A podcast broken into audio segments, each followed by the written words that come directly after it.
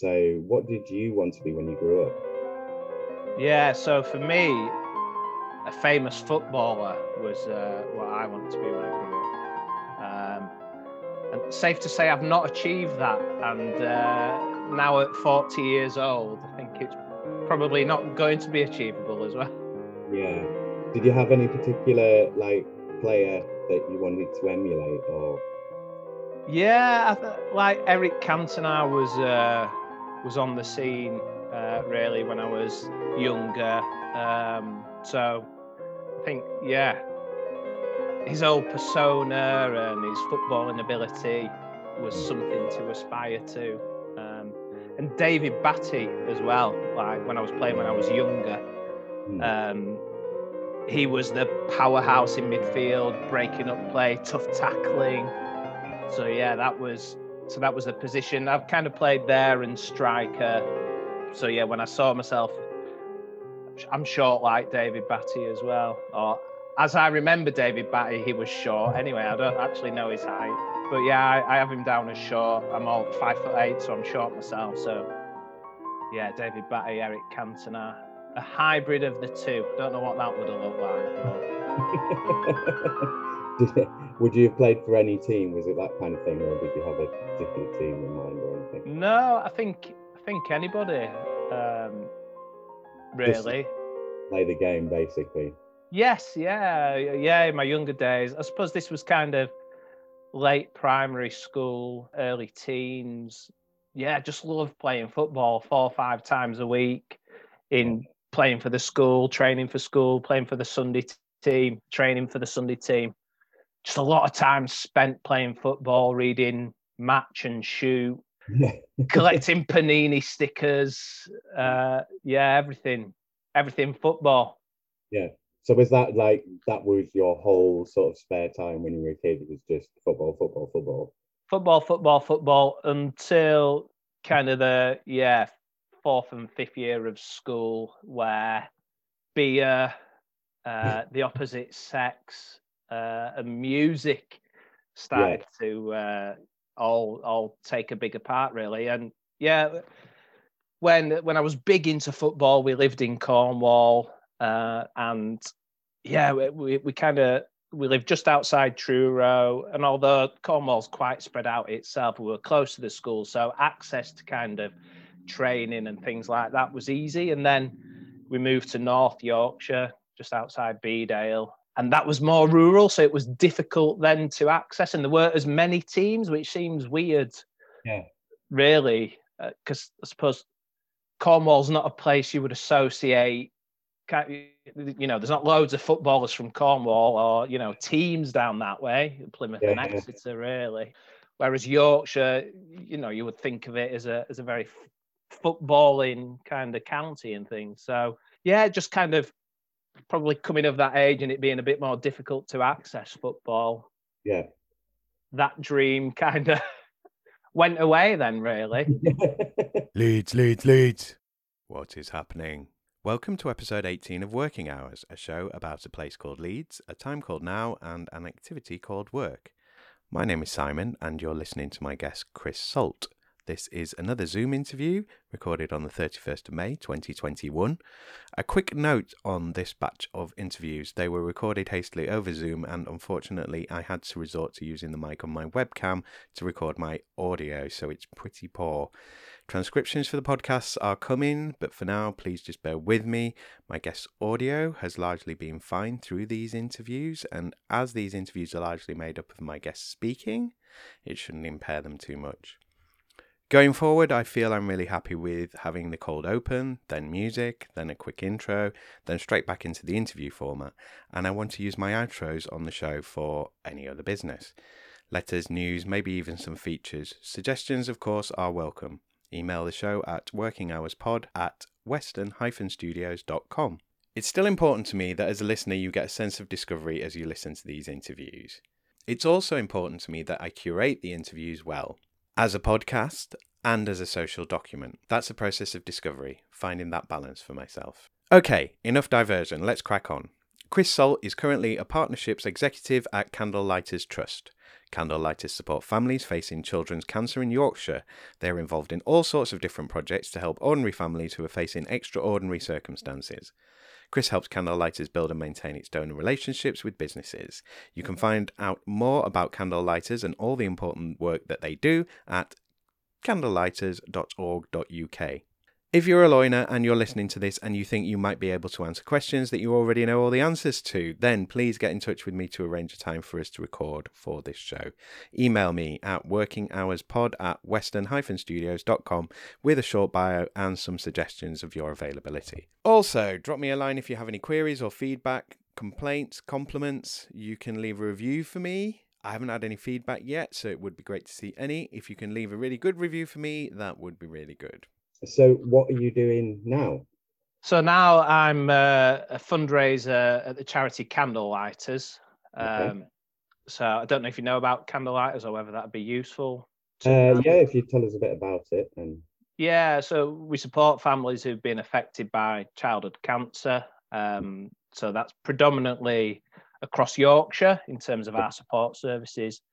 But part of what we do at Candlelighters as well is we invest in research, and that research is internationally recognised. So while there's a Yorkshire element to that, there's an international uh, and wider kind of scope of that as well. So, yeah, not quite the professional footballer I'd envisaged.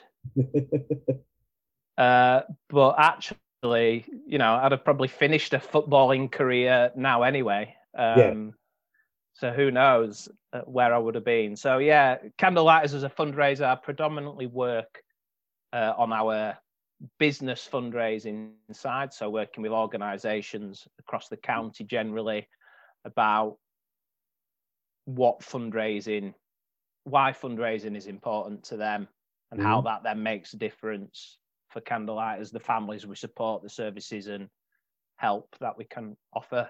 So yeah. So how long have you been doing this now? So it will be two years in July. Uh, very topical. Um, this will date this podcast, but yeah, spent quite a bit of time on furlough, fully furloughed and flexible yeah. furlough across across the last year, really. So although two years in July, working time out of that um, will be a little bit under that, but yeah, yeah, almost two years. So had you been so what you you'd have been there knocking on a year before you went into for, to furlough?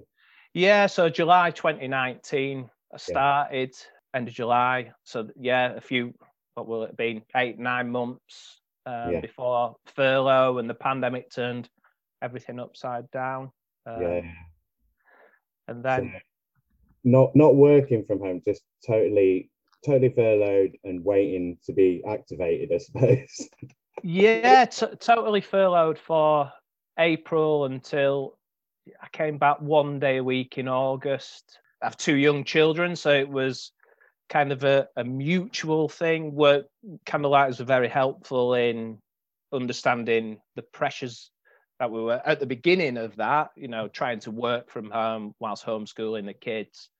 Um, so it was, you know, a decision that helped protect the charity's finances yeah. and also helped alleviate some of those pressures at home. So, you know, was really grateful mm. for switching one full time role uh, to becoming Mr. Salt, the, the, the teacher of, whilst my wife became Mrs. Salt, the teacher of. um, so, yeah, yeah, but it, it, it was quite difficult that as well in you know, a job that I love doing and then being sidelined in a way, you know, through something that needed to happen. And I was fully occupied and immersed in being the teacher. But yeah, kind of a, a weird thing as well, almost like watching everything from the outside yeah. of, the, of the place that I love to work and a cause that I'm very passionate about. So, yeah, yeah, an unusual time. So, I mean, was the was the teaching the thing that gave you the kind of structure through the days of because you know you get sick of looking at the inside of your house and you get sick of doing your your standard walk each day. Yeah. You will, don't you? Yes, yeah, yeah, Yeah, so I think um yeah, we were very structured it in that way. So we did put a timetable up on the wall as much for ourselves as well as the kids. You know, yeah. we get up and have breakfast as a family. We would mm-hmm. start at a certain time each day. We'd take lunch more or less at the same time each day, finish as well. So yeah, just to help us all, that that kind of structure really, really helped. Yeah. So how is it going back into are you back in the office yet? Are you working from home or are you are you normally out of the office anyway? Yeah, a little bit of a hybrid. Um so yeah, kind of back so after Christmas came back full time, although then we went into another lockdown. So I was using furlough and longer lunches to look after the kids. Mm-hmm. Uh, whilst my wife went to work, she tends to work the lunchtime hours. So that was quite challenging, switching focus from, you know, doing the day job in the morning, having the kids and lunch and trying to do some teaching in the kind of middle part of the day and then switching focus back to work. Um, but then, yeah, the last few months have been kind of working from home, mainly full time. And then since the kind of messaging of stay at home has been lifted, then we've been encouraged to use the office again. Um, it won't go back, you know, to kind of five days a week in the office, probably some hybrid yeah. model, really, of, you know, do what works for you. Um, yeah but certainly that time in the office where I'm around colleagues and we can, you know, do meetings together and collaborate on things face to face. So how how do you go about the the fundraising? Is it you just sort of calling people business to business and saying this is what we do? You know, are you looking for their sponsorship teams? Like, how do you go about it? Yeah, I, I think it's for me and, and I'm still learning this as well. I mean, we're constantly learning anyway, aren't we? But um, this is the first charity I've worked at, so um, yeah, still still lots to learn. But I think it's there's a multitude of different things. It's inviting businesses and businesses are people aren't they you know an organization is made up of individuals and we know that it's good to give you know if if we do something, whether that's we make a charitable donation or we volunteer or, you know, on a personal level, if we do something that helps somebody else, we might not always do that to feel good about ourselves, but quite a nice byproduct of, you know, doing something good for somebody else is that we do feel good. So I suppose I view it as I, I have the opportunity to give people the opportunity to do something good that will one impact on the families we support but two make them feel good about themselves as well so it i think it's understanding the business and it can be that fundraising is a great staff engagement tool to mm-hmm. as we've just said there make people feel good that can increase team morale you know it can encourage people from different departments and teams to work together who haven't worked together, um, to come together on something meaningful. Mm-hmm. Um, so that, yeah, kind of staff engagement can be one thing, sponsorship is another way, or quite often there can be synergies between our organization and companies as well in terms of who who we support. So we support families you know if an organization's products lend themselves to that it can be that you know we can create something that adds value both to them and us as well. So something around cause related marketing where it might be x amount from the sale of a product goes to the charity. So that you know helps us. It can help the organization with their product and selling their product uh, mm. in the marketplace as well. So, yeah, lot, lots of different kind of reasons that a company could want to be involved. And I think my role as a fundraiser is to understand that mm-hmm. and help that organization mm. support candlelighters essentially. Yeah. So I like my experience with with fundraising is sort of you know those i've been into places where they they're, they're, hiring those people that are in the streets that are bothering you in town of like can i just stop you for five minutes to get a two pound a month donation um how did you get into the fundraising field because i i previously knew you before when I was working at Leeds City College, and you were an NVQ uh, assessor then. Yeah. Um, how did you get into fundraising? Yeah, and I think this is tied into probably my whole working life, and I've just been speaking. You know, as I've been for a run this month. Well, I say speaking on the downhill bits, I can speak. Some of the uphill bits, it's a struggle. Um, so yeah, we've been talking about. I've I've kind of had three careers, and kind of the two before almost mm. decade block. So I came out of college and got into retail management, and I think that was because my dad had been a manager, and mm. so my footballing career hadn't taken off. Yeah, we, the band hadn't been tapped up as the next Oasis, yeah. uh, so that hadn't materialised, and then quite by chance, really, I, I, got a job as a trainee manager at 18 at the you know now defunct Toys R Us, which you know pains me to say. Um, and, and that was great. I spent kind of 10 years in retail. Um, finished off my retail career at M&S, and there were lots of good things about it, but mm. I, I, just didn't find it very fulfilling. I didn't find it meaningful for myself. Um, but what I did enjoy was in my role as a manager, I could train and develop people and bring people yeah. on. Yeah. So then that's what I then spent 10 years in kind of apprenticeships and NVQ world. Um, yeah. So selling, well, kind of taking people through their apprenticeships. Yeah. So that kind of helped me a little bit, kind of fulfill that, giving something back, people mm-hmm. development. Mm-hmm. Um, mm-hmm.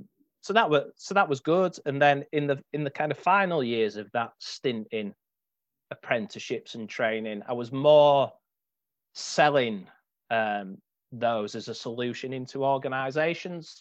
Mm-hmm. So that sales experience then led me to look and see that I got some transferable skills that could translate in, into charity. So I suppose the retail career, I picked up some aspects of there that were fulfilling to me.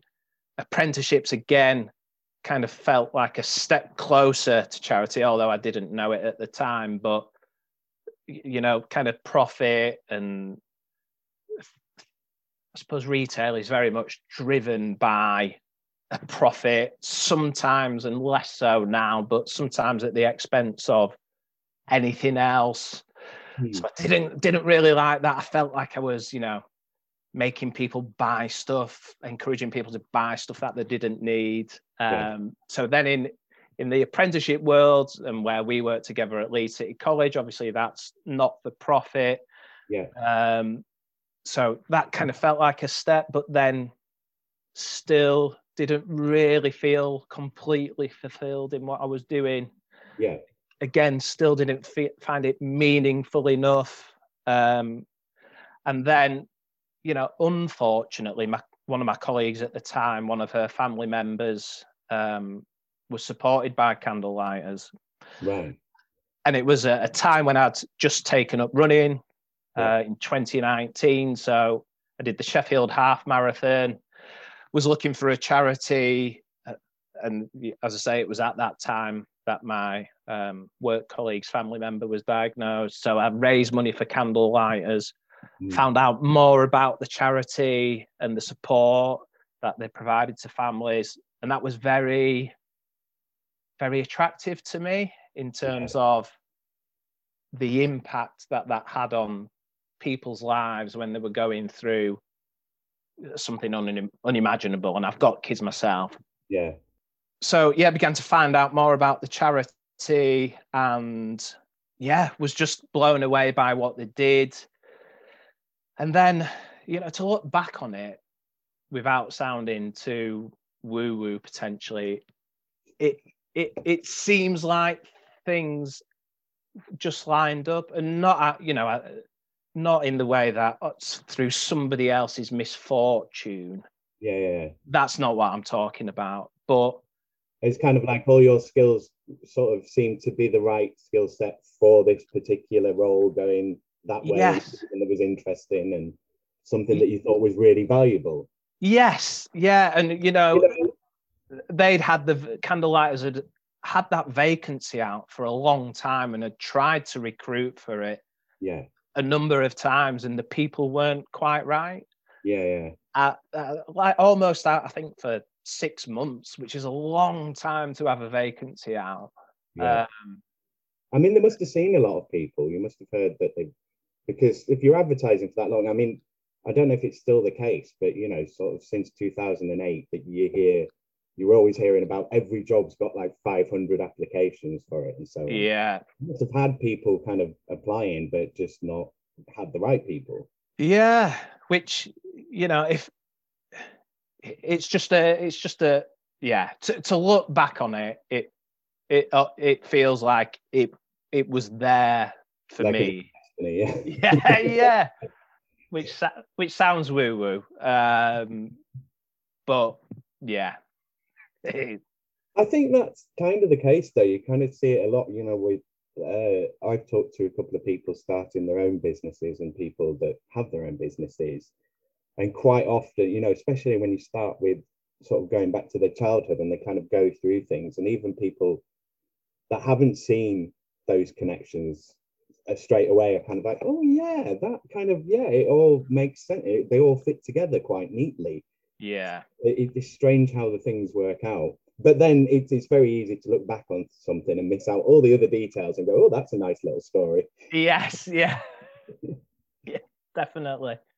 So, um, yeah. So, are you are you mainly phone based then, or are you going to the businesses, or um, yeah? What what's your day to day like? What how how would your normal day be? Yeah, and it's difficult to answer that question with some restrictions still in place. Yeah. Uh, yeah, is there a typical day anymore? I don't know. um, there's quite a lot of um, Zoom meetings, telephone calls, and some of those will be with existing supporters. Some of those will be with potential donors and supporters. Um, so it can be a, a variety. There, there has been the odd um, meeting that I've been able to go to, and those will become more, uh, which I'm really looking forward to because, yeah, I get to go and talk to people about what the charity does Mm. to start partnerships. I Mm. get to go and encourage people along their journey of fundraising. I get to go at, you know, if it's perhaps a, a relationship for a period of time, I Mm. get to go at the end of that and do the big check presentation and talk to people again. Um, We've still got the big check. Yeah, that must be fun. Yeah. And uh, just thinking about that now, we don't really pay by check anymore, do we? But I can't really go with a BACS transfer bank state, a big Don't receive. Yeah, yeah, yeah. it doesn't have the same sort of PR magic, does it? no, no. So yeah, it, the, the, a typical day it it can just vary so much. Really, a, a typical week would involve some of those things. Lots of time on the telephone, Hmm. speaking to people. Lots of time on Zoom, hopefully, uh, speaking to people. And yeah, hopefully we can transition to more face to face, Mm. in person stuff because it just feels better and i think there's you know some time savings and Yeah. um logistical things that zoom and online uh, Mm. meetings can help with but yeah we've evolved to be around each other as a as species haven't we and i think it just feels altogether better Yeah, being around people yeah. I mean, and like just that that's made me think of sort of the differences I mean, would you prefer a, a- an actual phone call over a Zoom meeting if you, you know, from a fundraising perspective? Do you think it's, do you think you're making more of a connection with a person on a phone than you can with Zoom, or do you think it's, do you think Zoom has its own benefits? Yeah, I, th- I, th- I think the online Zoom and Teams, because you can see people. Yeah. Um, so I think that adds an extra dimension that a telephone call doesn't, Mhm. particularly when you've not met somebody. Mm. Um, so I, I think that's good. I, I think it's a balance as well. You know, we talk about people having Zoom fatigue, and I certainly know a lot of our team meetings and all charity meetings take place over Zoom. And if you've had half a day of that, to add more Zoom can be yeah. a challenge. So I think it's, but yeah, I think in terms of connecting, I think it's good to have the option, and it is something I will always give the person I'm speaking to the mm. option of choosing because I think some of it is understanding their workplace. So sometimes, yeah, I, I offered it out to somebody and she's like, "Well, I, I work on reception, so a phone call's great." So sometimes there's, you know, what works best in terms of the other person's work environment yeah. Yeah, yeah, to factor in as well. Yeah, yeah. I suppose you've got to be very adaptable to people, yeah. and and you've got to be quite sort of big on your customer service skills and. Um, I mean, it sounds it sounds sort of like sales, but without the, you know, the the sort of hard sell. Is that fair? Yeah, it is, and I think that that's it. You know, those transferable skills were from a sales environment. Mm. Uh, the end product, if you like, is very different. So mm. you know, from my Marks and Spencer's days of mm. selling people tins of baked beans and things, which were a necessity. Uh, but maybe people didn't feel that great having bought their tin of beans. Um, yeah. You know, now the end result is people are making a difference to other people's lives. So, mm. uh, but yes, those kind of key things of influence and, you know, persuasion. Yeah being able to talk to people and connect with people and build rapport yeah uh, are essential you know as as they were in in the sales role as well. Yeah. I mean because uh, you mentioned transferable skills a couple of times and i've i've mentioned it myself already in, in a couple of other interviews but i haven't really sort of delved into it and i think you'd be a good person to kind of explore this with.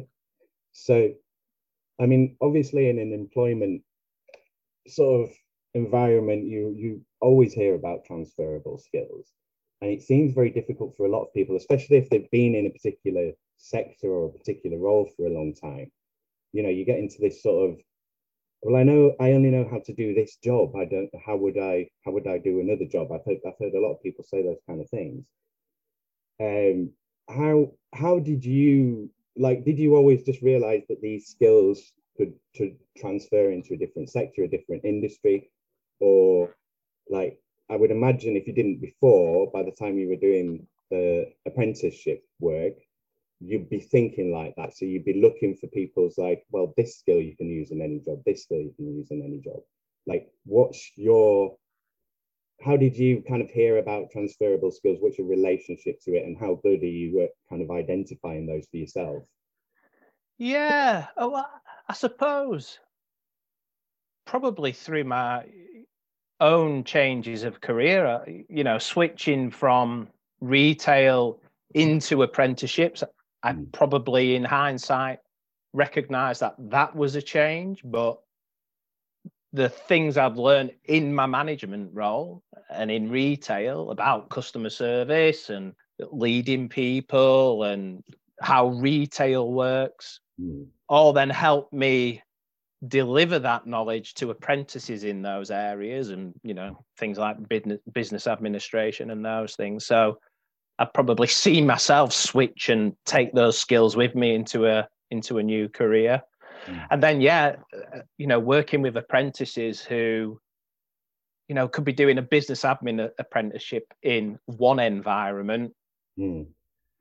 but you know every organization needs some administration. So, you know, and a, a, lot, you know, it can be different in one business and one sector and different in another one. So I suppose seeing the bigger picture and trying to impart that to other people, mm.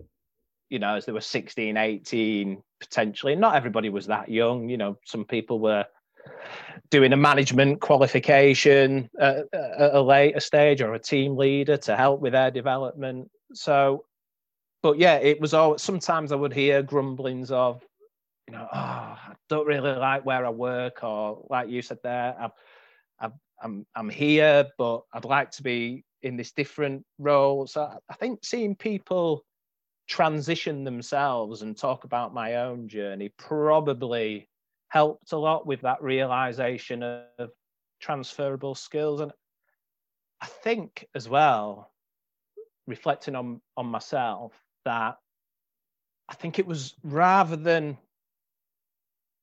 as you put it there having almost like a closed mindset i've only i've only done this job you're already talking yourself into that place. Whereas actually if i broaden that out and think where else could these skills be useful i think that's much more open Mm.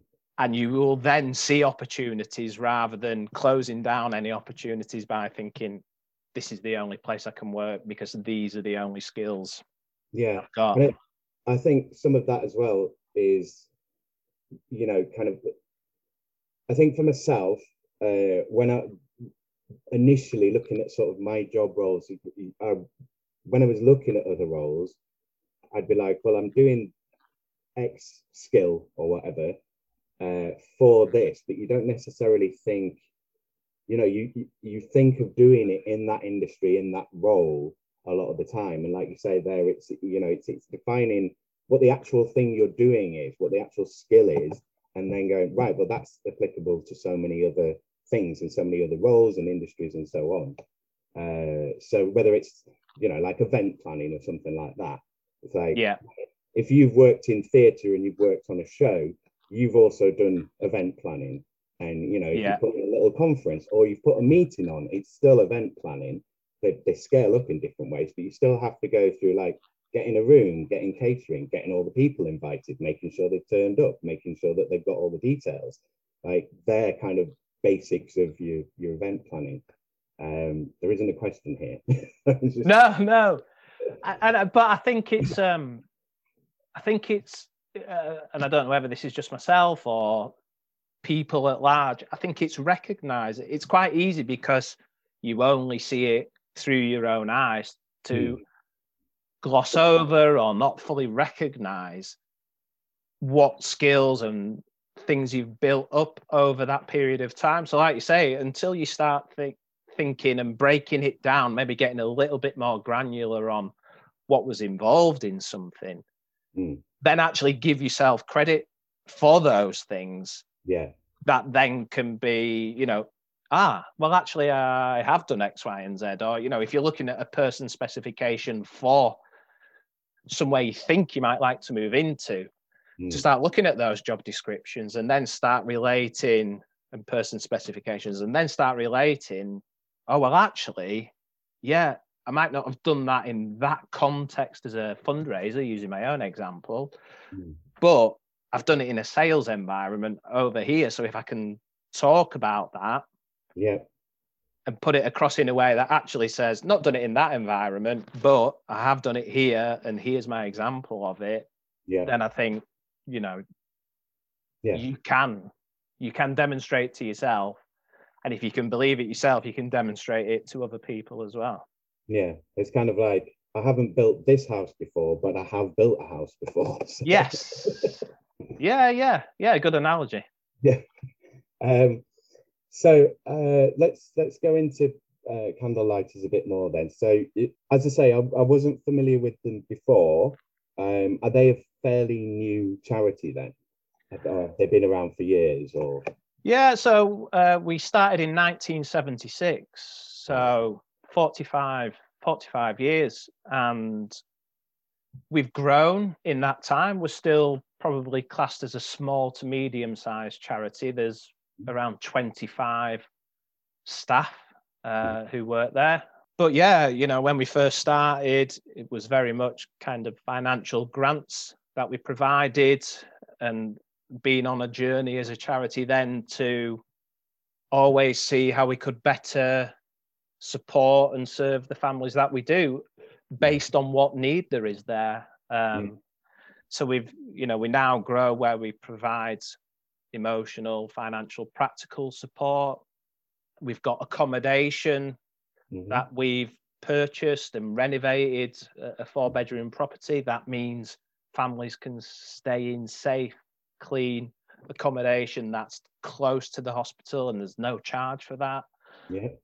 So it yeah, we've evolved a lot over that period of time as well. And we will continue to evolve Mhm. um, so that we can continue to better serve families um, who we support.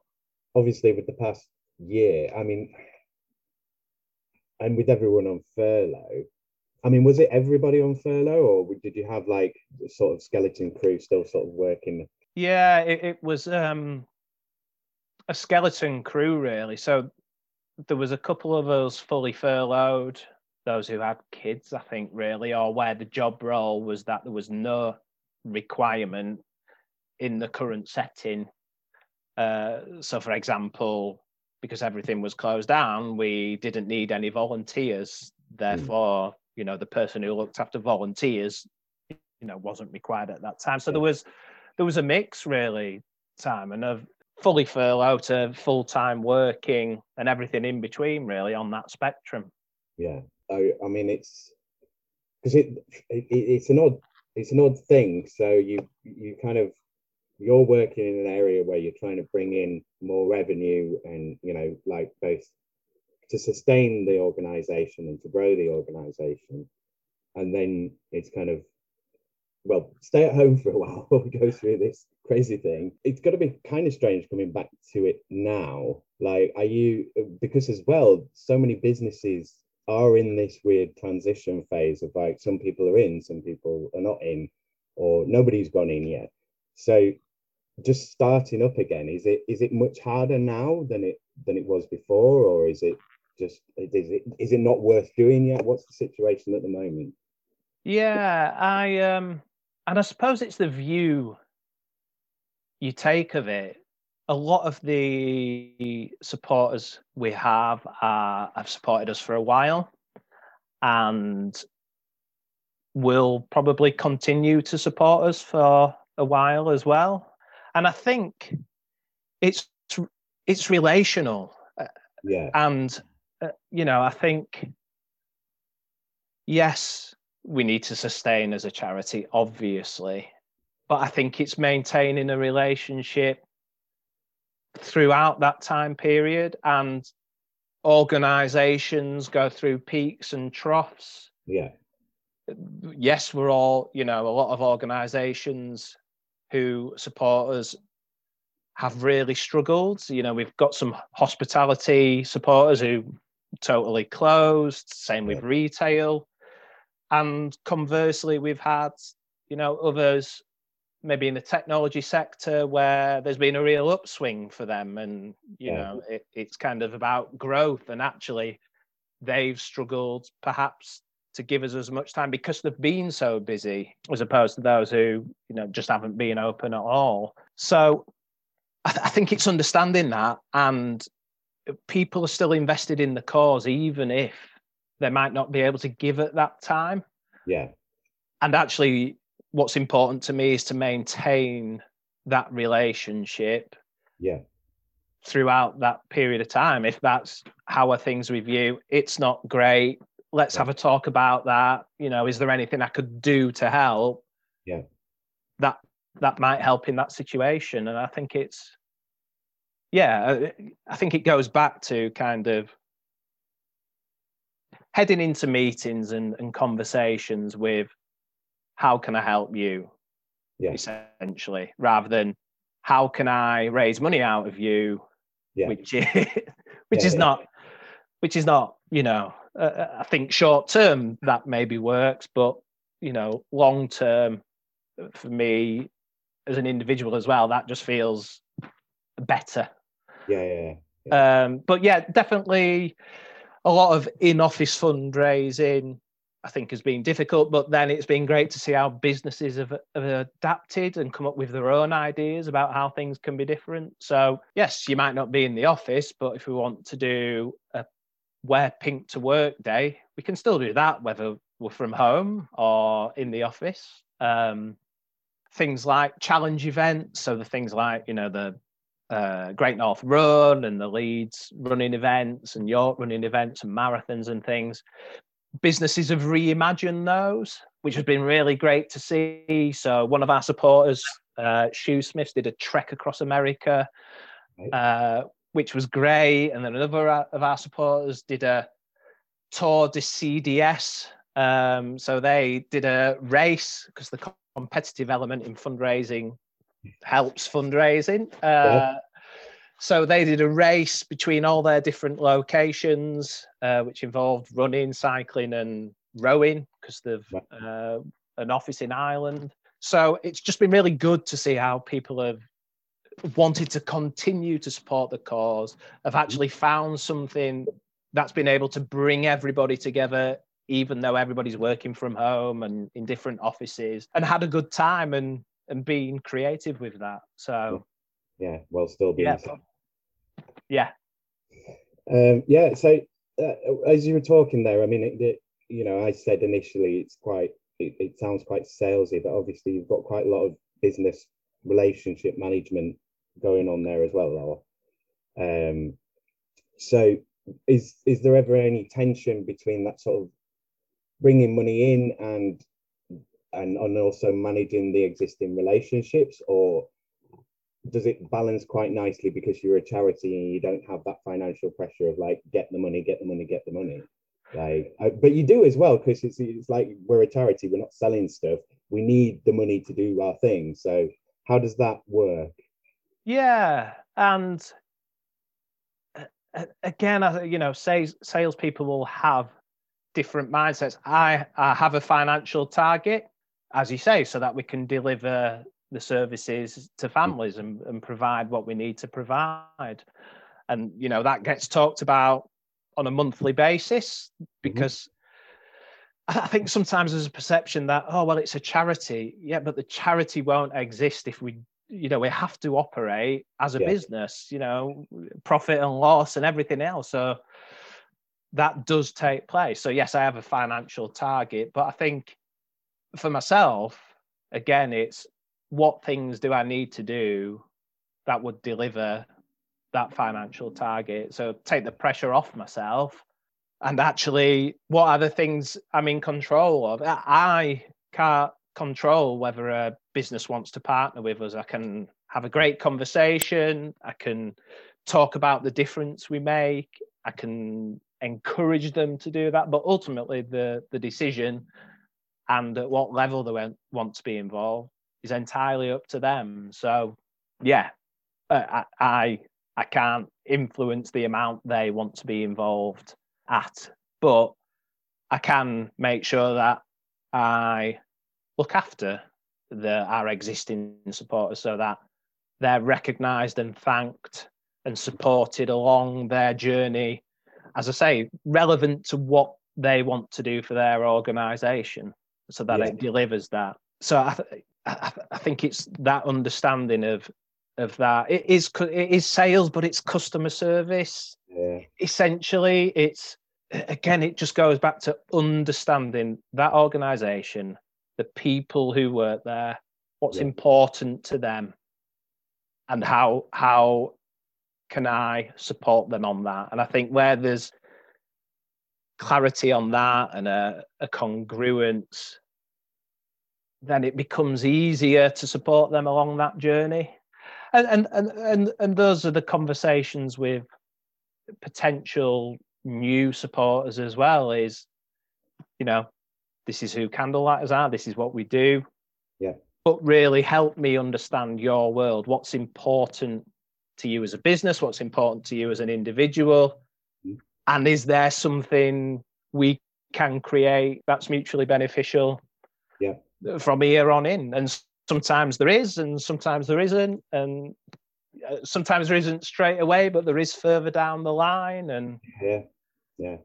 Because I, I mean, you know, you must be sort of now isn't the right time for us, but then some people will come back. You know, I mean, you hear it a lot of like, oh no, not now, but that doesn't automatically mean a no you know and some people will will kind of come back is the job mostly is it mostly in your head? Uh, you know, is it like, oh, I, I know this business and those people there, so it's all sort of in your mind because you're actually building, you know, actual relationships with people, or is it very kind of database driven and you're kind of like, right, who are these people? Yes, I remember them. I know what they're doing. Like how how I suppose you'll have a spectrum of these relationships, but are they mostly quite what's the word I'm looking for here? Like are they quite kind of do you know people quite well from it, or is it really just much more professional, sort of collegiate kind of level? What, what how does that kind of work out? Yeah, it, it depends really, because individuals are also different. Um, yeah. I'm fairly open book. I have a little kind of three kind of bullet point kind of value system that kind of operate on a daily basis. So every day I'll kind of think, right, I'm going to be fab. So it's it's a mnemonic that is fun, authentic, and brave. So that's kind of in the morning. That's how I set my day up, which might sound a bit cliche, and people might be vomiting in the mouths as I say that, but it works for me. it's a system. It's a system, yeah, yeah, and it just reminds me, you know, and my kids are the same as well. Like, you know, when, when they go off to school, right, have fun, be brave, be kind. That is just our household type of thing. And, you know, it seems to work for them. It seems to work for all of us. But um, so, yeah, authenticity to me is being open mm. um, and having those conversations. So, yeah, there's there's people who I have relationships with where I know about the family life, I know what job the other half does, how old the kids are, what yeah. they enjoy doing. Yeah. Um, and there's others where it is more professional um, and, and everything in between. And yeah, uh, before children, I used to have quite a good memory. Um, so I would be able to remember uh, quite a lot of stuff off the top of my head about people. Post sleepless nights and broken sleep and those things. I have a bit more of a reliance on on a database. Um, and I, there's only me at Candlelighters who looks after businesses, and we we've probably got about 150 businesses who will support us. So being able to remember yeah you can. everything and, and there's multiple relationships at those businesses as well so um, I, would like to think i do a fairly good job but yeah, th- there's only so much bandwidth uh, I've yeah, got yeah, to play with. So, but yeah, it, it, it's great to be able to because some of those relationships almost be yeah. There's a number that I would almost class as a friendship, really, as opposed to some sort of master servant. I think sometimes in fundraising can have the mindset of you know going with the begging cup. Uh, please support us Whereas actually, as I say, back to the kind of mindset thing is that I'm giving opportunity to businesses and individuals to feel good. Yeah. Uh, and support a great cause that makes a difference. So yeah.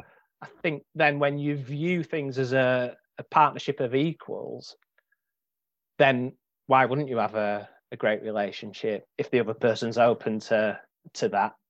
Yeah. But we are all different, aren't we? You know, some people have a professional life and that's how they like to operate and they're maybe very different outside and you know that's fine so yeah but it means you have to be quite flexible you have to switch between you know your kind of more professional persona to your more friendly persona and kind of navigate through that um, when you came into the role i'm imagining that a lot of those relationships were already established? Was it difficult at all slotting into that and kind of working out where where people wanted to be pitched at and you know what they expected from you as a business? Did you have any sort of oh it's somebody different doing this now. I'm not sure about the company.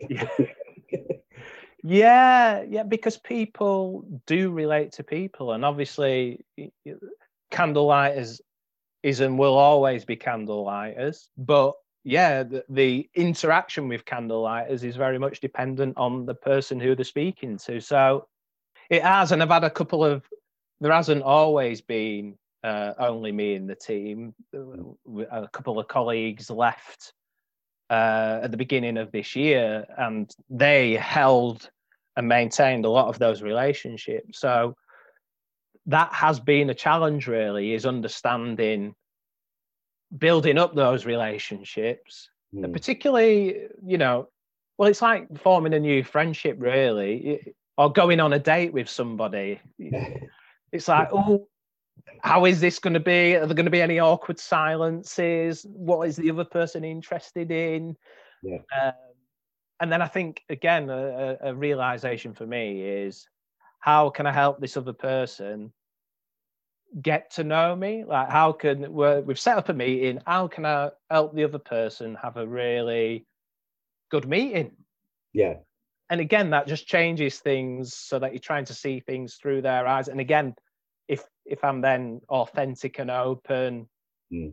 that should hopefully help the other person. And I'm genuinely interested in them as an individual and what's important to them. Yeah. Then again, it's it, it's a two way thing. They have a great meeting and get to know me and I get to know them. So it's it kind of works on a lot of different levels really. But yeah, it can be daunting yeah to, with some of those but you know if they're long standing and they've had a great relationship with the previous fundraiser yeah i'm quite susceptible to self-doubt anyway so i'll be like oh you know what if they don't have a great relationship with me? And what if they stop supporting candlelighters? It'll all be my fault. It'll all be my fault. Yeah my career in fundraising will be short-lived uh, when you were saying then, I, it made me think again of going back to earlier in the conversation of like, again, transferable skills and sort of the, the previous experience. I mean, you know, your your your background comes in in handy there, like not just the customer service stuff and the the organization from retail, but also the you know the the coaching and developing sort of side uh, with people because I suppose part of the relationship as well is like they're getting to know you, but they're also getting to know the organization, especially someone new coming in. So, you know, you're always able to give them a little bit more information about what's going on and what's happened with a particular case or something else that you're doing so that they're constantly learning.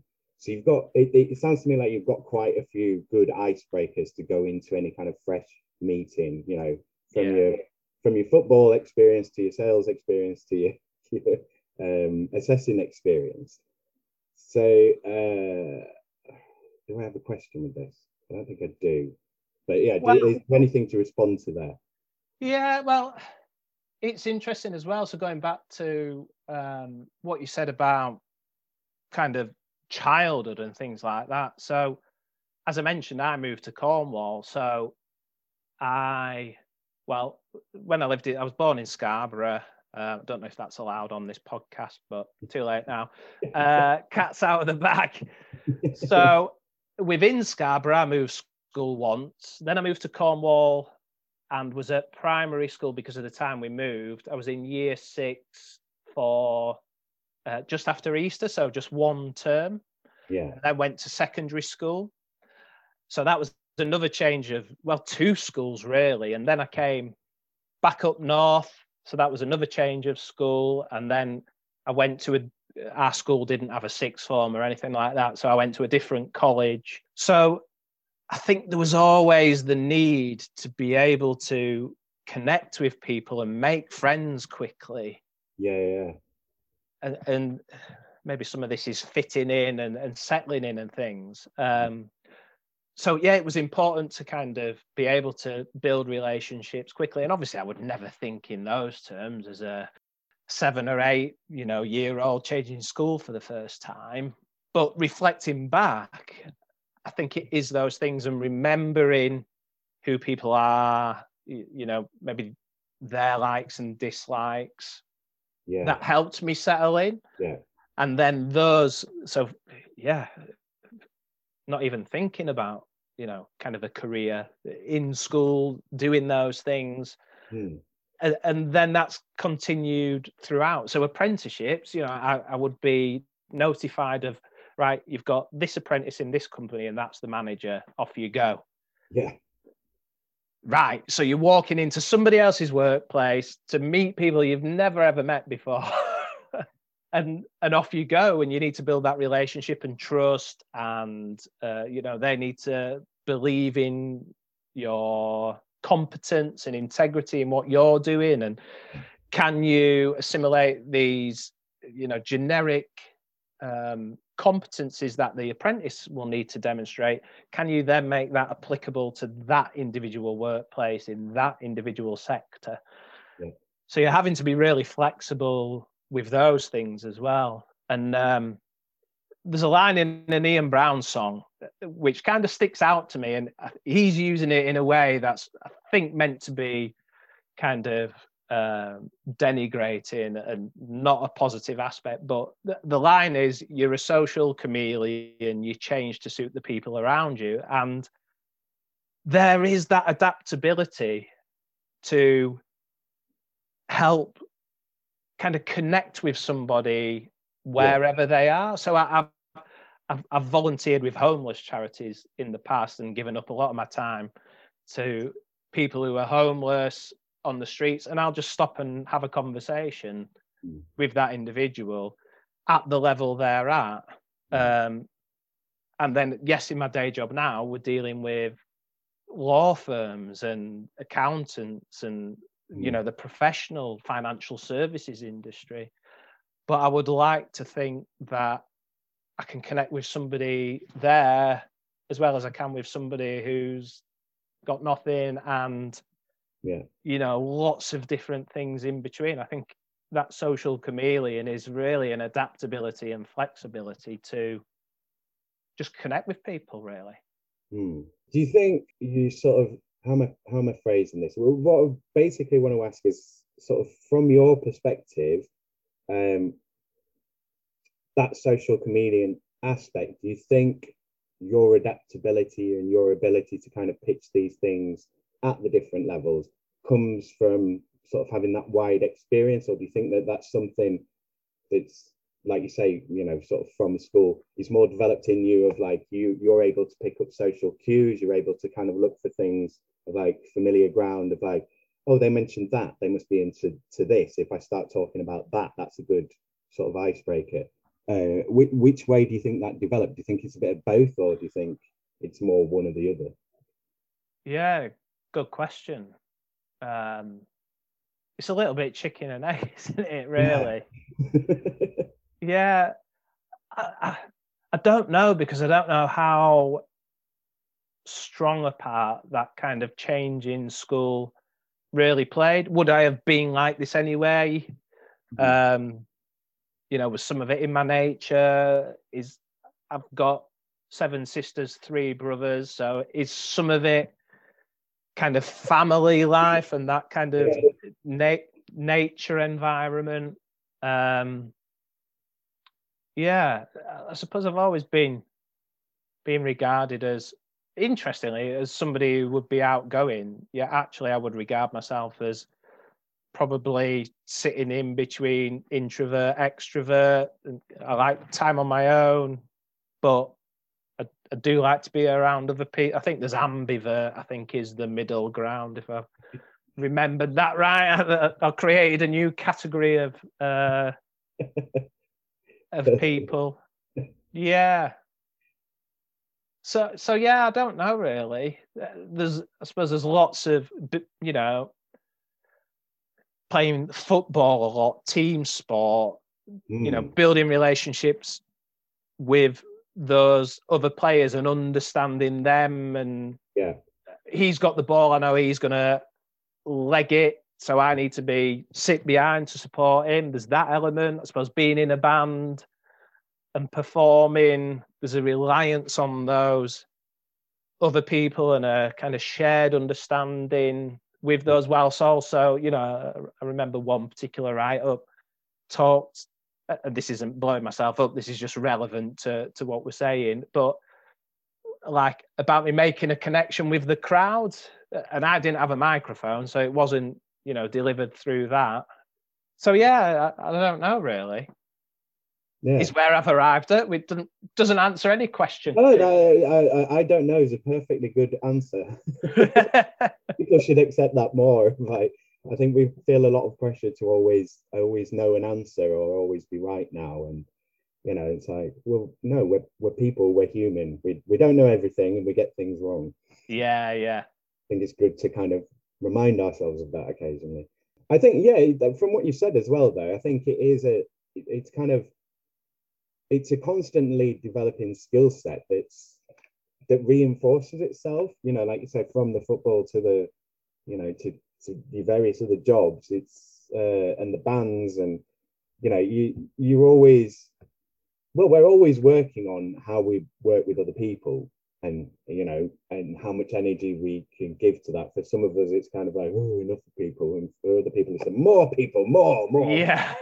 so, and and a lot of those i think you know some of it's just a dice roll of like how how those things land for you but you know from what you've said i think it's you know it's a skill it's a skill set that's part of your personality that you know it, it sort of enriches itself naturally it's a, Yeah. a positive feedback is what i'm thinking of Yeah, yeah. So it becomes a feedback loop.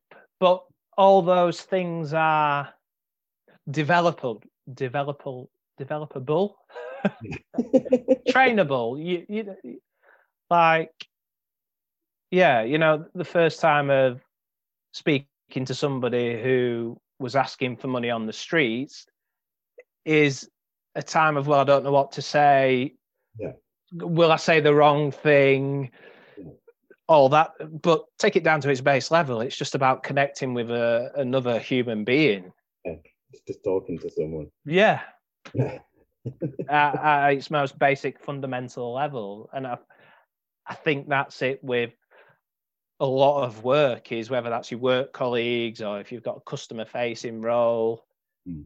well you you either have internal customers or external customers or both so i think that's what it comes down to really isn't it is the ability to interact with other people It comes down to the ability to interact with other people.